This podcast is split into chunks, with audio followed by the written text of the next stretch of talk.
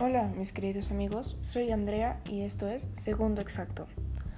On this podcast, I will talk to you about self-realization. Let's start. Self-realization is when you work to get the best version of yourself. What you want is develop your maximum potential as a person. Para eso tenemos que saber qué necesitamos. Lo principal es saber qué te satisface y evitar solo tratar de cubrir las expectativas de los demás.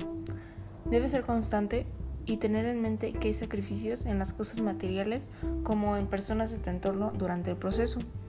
Por último, tienes que ser feliz desarrollándolo ya que significa que es lo que quieres. Maslow's pyramid is a good example of self-realization as it shows the human behaviors. This pyramid has five levels that shows the order of human needs.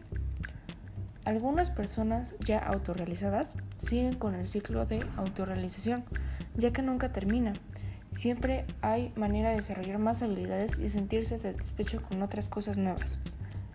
My conclusion is that the self-realization as a human being is important since it gives balance within yourself and you develop in a way that you are satisfied with what you do and feel fulfilled. Muchas gracias por su atención, espero que les haya parecido interesante el tema y nos vemos en el próximo podcast.